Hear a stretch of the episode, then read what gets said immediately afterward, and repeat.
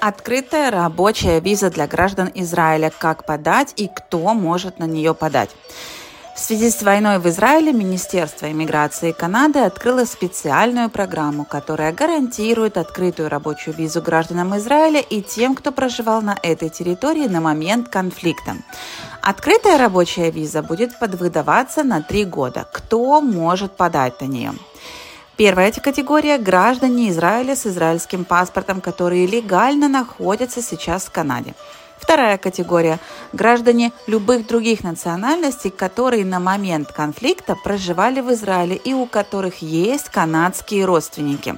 Граждане Канады или те, кто на статусе ПМЖ категорию канадских родственников входят супруги, дети до 22 лет и их дети, если есть.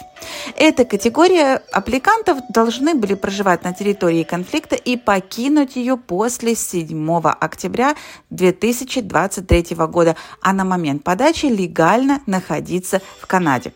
Эта категория людей может подать на открытую рабочую визу в Канаде или на студенческую визу. Им также не нужно платить консульские взносы за рассмотрение.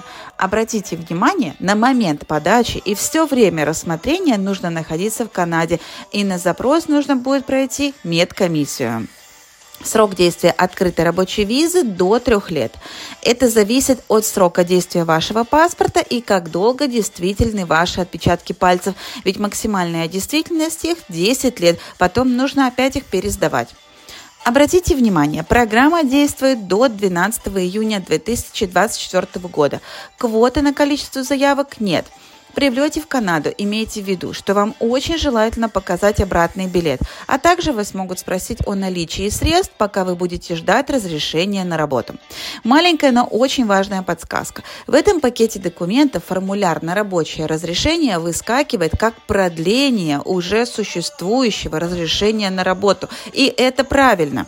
Это позволяет рассматривать файл внутри Канады, то есть применять программу Министерства иммиграции для граждан Израиля, которые находятся уже в Канаде. Подача на открытую рабочую визу происходит онлайн. Если вам нужна консультация по вопросам иммиграции, пожалуйста, отправьте запрос на email info собачка С уважением, Александра Мельникова, консультант по иммиграции в Канаду.